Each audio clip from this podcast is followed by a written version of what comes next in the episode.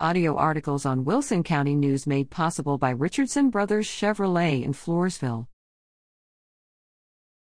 What a bunch of characters!